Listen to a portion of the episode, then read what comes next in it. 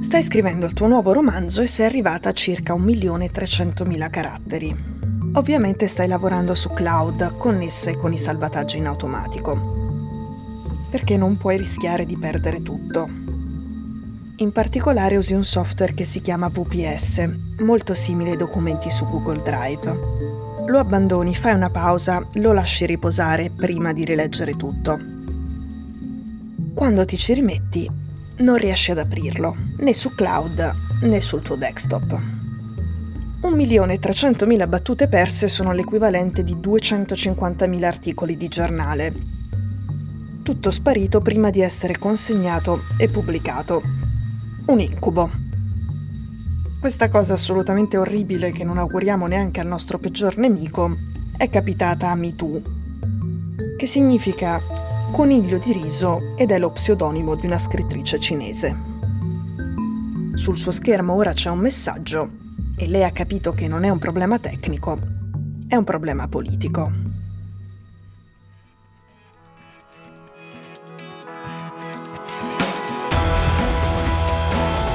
Sono Cecilia Sala e questo è Stories.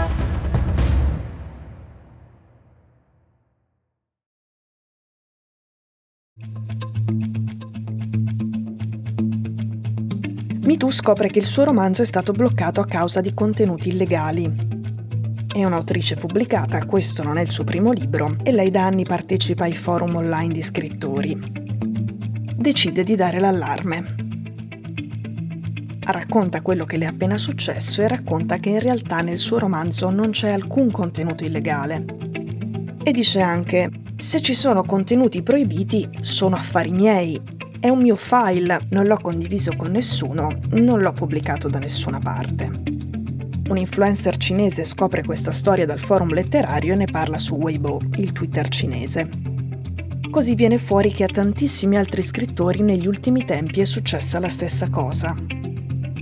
Sotto accusa finisce VPS, il software, l'azienda che lo produce a milioni di clienti che pagano per il suo servizio, e decide di rispondere subito su Weibo dice che loro non hanno mai censurato nessuno, che però sono obbligati a rispettare la legge sulla sicurezza online. Leggendo i termini sulla privacy della società, c'è scritto che quando gli utenti sono connessi, VPS raccoglie informazioni dai documenti e archivia il materiale sui suoi server. Questo per stabilire se i contenuti sono appropriati oppure no. China is well known for the Great Wall. Per paesi come la Russia e la Turchia, il sistema di censura cinese è una specie di università da cui imparare e da cui copiare. Tutto è cominciato con il Great Firewall, la grande muraglia di fuoco. Quando la Cina ha cominciato ad aprirsi al mondo erano gli anni Ottanta. Poi entrerà anche nel WTO, l'Organizzazione internazionale per il commercio, e saprà sfruttare la globalizzazione meglio di qualsiasi altro paese al mondo ma l'allora leader cinese Deng Xiaoping all'epoca aveva avvisato se si aprono le frontiere per far entrare l'aria fresca, allora bisogna aspettarsi anche che entrino delle mosche. La grande muraglia di fuoco serve proprio a questo, a fermare le mosche, cioè Facebook, Twitter, YouTube, WhatsApp, Instagram, Google, Gmail, Netflix, Wikipedia e tantissime testate giornalistiche straniere. Ecco, all'ingresso della Cina nel WTO corrispondeva una scommessa. L'Occidente scommetteva che il benessere economico e l'apertura al resto del mondo avrebbero avviato o almeno avvicinato la Cina ai principi della democrazia liberale. Il Partito Comunista Cinese scommetteva che invece sarebbe riuscito a piegare i nuovi strumenti a proprio vantaggio. La scommessa l'ha vinta il Partito Comunista.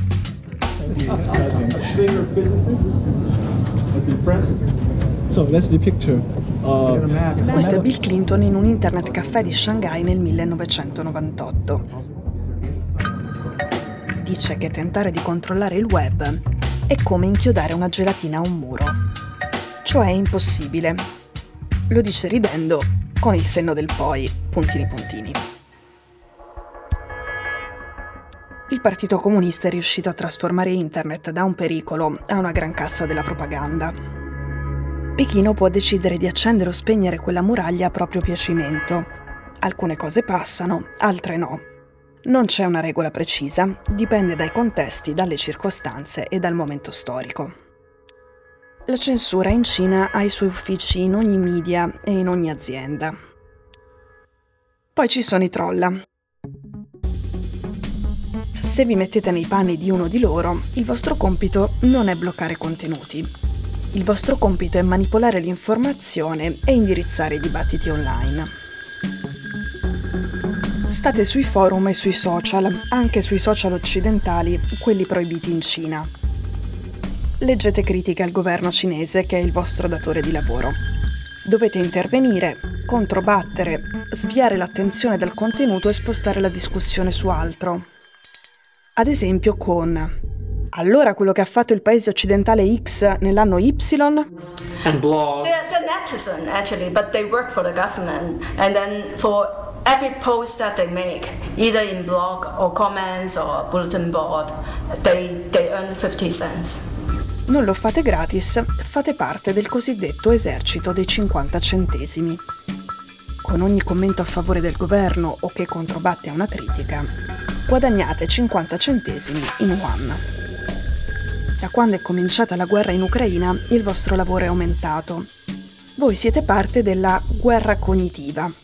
Non dovete manipolare le discussioni online solo con i messaggi favorevoli alla Cina, ma anche alla Russia, e dovete promuovere un po' di bugie sui laboratori biologici ucraini. Alla fine l'azienda che produce il software ha dovuto sbloccare il romanzo di MeToo e ha dovuto quasi chiedere scusa. Quel testo effettivamente aveva ben poco di pericoloso, ma nel clima di paranoia generale, dove non arriva la censura vera e propria, arriva l'eccesso di zelo. Per essere sicure di non finire nei guai, molte aziende censurano qualsiasi cosa, lo fanno a prescindere per stare tranquille, per essere sicure di non sbagliare. Dopo lo sblocco molti si sono lamentati con la piattaforma, ma un utente è andato oltre e ha scritto, qui nessuno sa prendere di mira il vero responsabile. In Cina esiste un unico influencer, il Partito Comunista.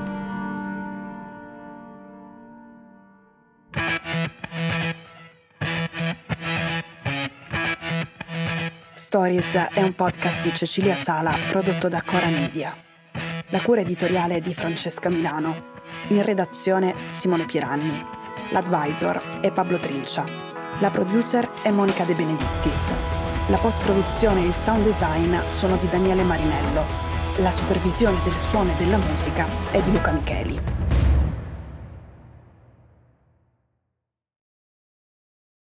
Questo episodio è stato prodotto e sviluppato insieme a Spotify Studios.